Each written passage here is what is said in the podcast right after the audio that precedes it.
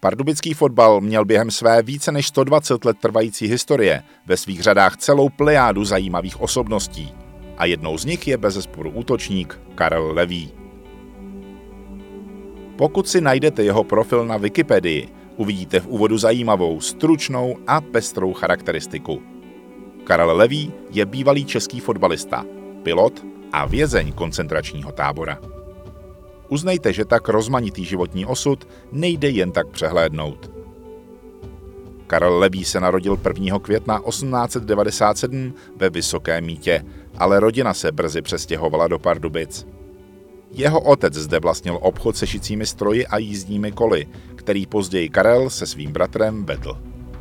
Pokud vás zajímá, kde obchod rodiny Levých sídlil, pak to bylo na rohu dnešních ulic Smilovy a 17. listopadu.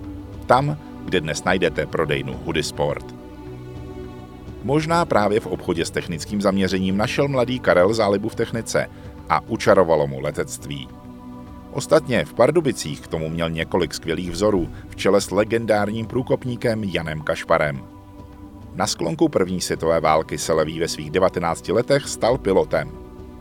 28. září 1918 mu byl vystavený pilotní průkaz a stal se tak jedním z prvních českých diplomovaných letců. Krátce po válce byl členem letecké setiny Pardubice, kde mimo jiné působil již zmiňovaný Kašpar – Ovšem toto združení nemělo v té době k dispozici žádná letadla, která mladá republika potřebovala jinde. A tak byla letecká setnina rozpuštěna. V té době už se jméno Karel Levý objevovalo poměrně pravidelně v sestavě fotbalového SK Pardubice. Nastupoval na levém křídle a to nejen v klubovém dresu, ale také v různých regionálních výběrech. Utkání těchto celků byla tehdy poměrně častá – a nutno říci, že pokaždé patřil k oporám týmu. Jeho život začátkem 20. let plynul. S bratrem se starali o fungování obchodu po jejich otci, který stále prodával a servisoval jízdní kola a šicí stroje. Až fotbalový život mu přinesl velkou změnu. V létě roku 1923 si ho totiž vyhlédla jako posilu Pražská Slávia. V sešívaném dresu odehrál během následujícího půl roku celou řadu zajímavých zápasů. A pokud vám něco říkají jména František Plánička, Jan Vaník nebo Josef Silný, tak to byli jeho spoluhráči. Zúčastnil se výjezdu na turné do Turecka, kam slávisté cestovali vlakem a noviny tehdy psali o tom, že Karel Levý přistupoval k týmové výpravě právě ve svých Pardubicích. V roce 1924 se vrátil na východ Čech a také z SK Pardubice se několikrát podíval za hranice. Na stadionu na Olšinkách dohrál svou fotbalovou kariéru, jejímž vrcholem bylo v roce 1928 vítězství v poháru Svobody, který zorganizoval pardubický patriot Otareš a pro který věnoval krásný pohár sám ministerský předseda František Udržal.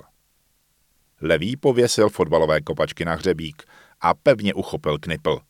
Měl před sebou další výzvu a ta ho znovu přenesla do oblak.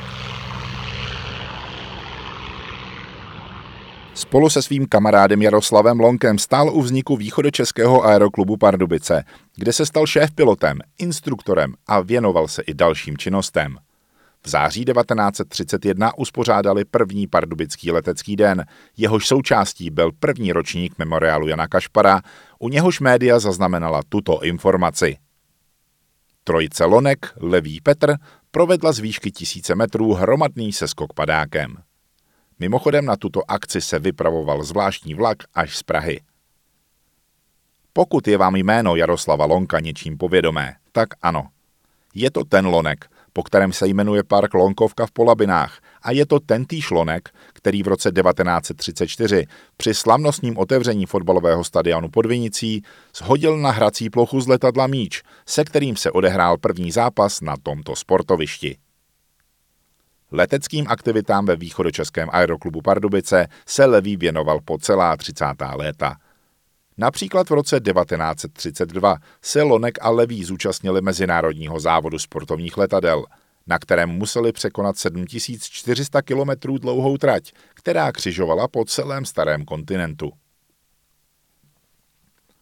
V roce 1934 vlastnil aeroklub čtyři letadla a jedno malé vlastní konstrukce – a o dobré jméno pardubických aviatiků se bojovalo na tehdy populárních leteckých závodech. O rok později skončil Levý na 15. místě v národním letu 1935. A pokud někoho zajímá vojenská historie, pak doplňujeme, že Levý tehdy letěl ve dvoučlené posádce s chrudimským rodákem Václavem Procházkou. V průběhu druhé světové války bombardovacím letcem slavné československé 311. Perutě. Ve druhé polovině 30.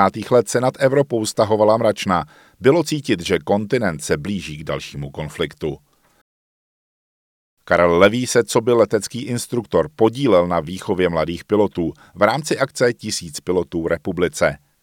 V březnu 1938 absolvoval v Prostějově kurz pro učitele praktického létání v rámci předvojenské výchovy budoucích letců. Nicméně pro vyšší věk se již nemohl stát vojenským pilotem i přesto, že do okupace nalétal již 700 hodin. Se začátkem okupace a vznikem protektorátu byla sportovní letecká činnost pochopitelně utlumena.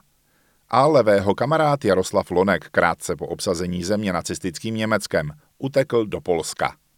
Tam ho po okupaci východní části země internovala rudá armáda, která ho nedlouho poté zverbovala do služeb NKVD.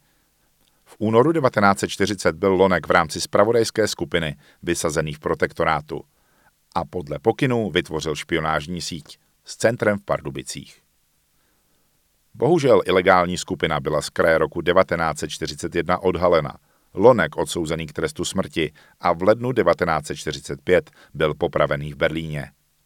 O příběhu této skupiny statečných bývalých letců hovoří kniha Komando statečných, která poprvé a zatím naposledy vyšla v roce 1970. Ale zpátky k našemu hrdinovi.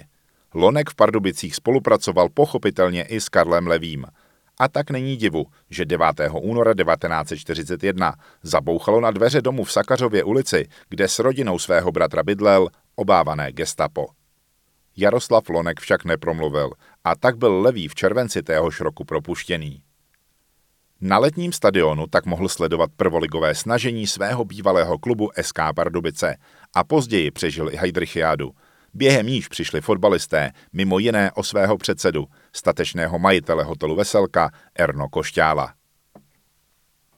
Po druhé si gestapo pro Karla Levého přišlo 6. května 1944 a krátce na to byl z vazby poslán do koncentračního tábora v německém Flossenburku, nedaleko českých hranic. Tedy do místa, odkud se domů nevrátilo 30 tisíc lidí a tam strávil téměř dva roky. Na konci války se tehdy již téměř 48-letý Levý ocitl v jednom z pochodů smrti, z něhož naštěstí 23. dubna 1945 s několika ruskými spoluvězni utekl. U Plzně mu Češi dali civilní šaty a tak se vydal na nelehkou cestu domů, do Pardubic. Ruským spoluvězňům, se kterými z pochodu smrti utekl, po válce psal. Nikdy ale nepřišla odpověď. Jeho synovec Pavel také politický vězeň, ale v 50. letech již jiného režimu. Po letech vzpomínal na dění po skončení války. Strýc Karel se prý důrazně ohrazoval proti chování příslušníků revolučních gard, kteří proti již internovaným německým obyvatelům vystupovali agresivně. Možná i proto, že bývalý fotbalista jeho milovaného klubu SK Pardubice Arnošt Kreutz, mimochodem československý reprezentant na mistrovství světa 1938, se ocitl mezi internovanými na ploše dnešního letního stadionu. Po válce se Karel Levý vrátil nad oblaka. Byl šéf pilotem východočeského aeroklubu, říkalo se mu dojemně táta a vychoval další piloty. Jenže doba byla složitá – v roce 1948 proběhl komunistický převrat a ani on to neměl jednoduché. Býval sice koncentráčníkem, ale také živnostníkem. V září 1949 byl z funkce šéf pilota odvolán a tím dolétal. Necelých 30 let po získání leteckého diplomu. Synovec Pavel Levý později vzpomínal, že mu dokonce zakázali přístup na letiště, na což reagoval slovy. To mám za to, co jsem prožil v koncentráku. Karel Levý žil v Pardubicích až do své smrti. Odešel 18. června 1980 ve věku 83 let jako jeden z posledních hráčů slavné generace SK Pardubice, která ve 20. letech sklízela řadu úspěchů. Velkou poklonou za jeho vliv na rozvoj letectví ve východočeském městě je, že mu byla věnována jedna kapitola knihy Letci Pardubická v RAF.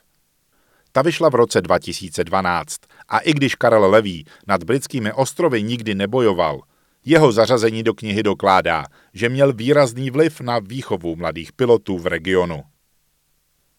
Karel Levý našel místo posledního odpočinku v rodinném hrobě nedaleko pardubického krematoria v nové části místního hřbitova.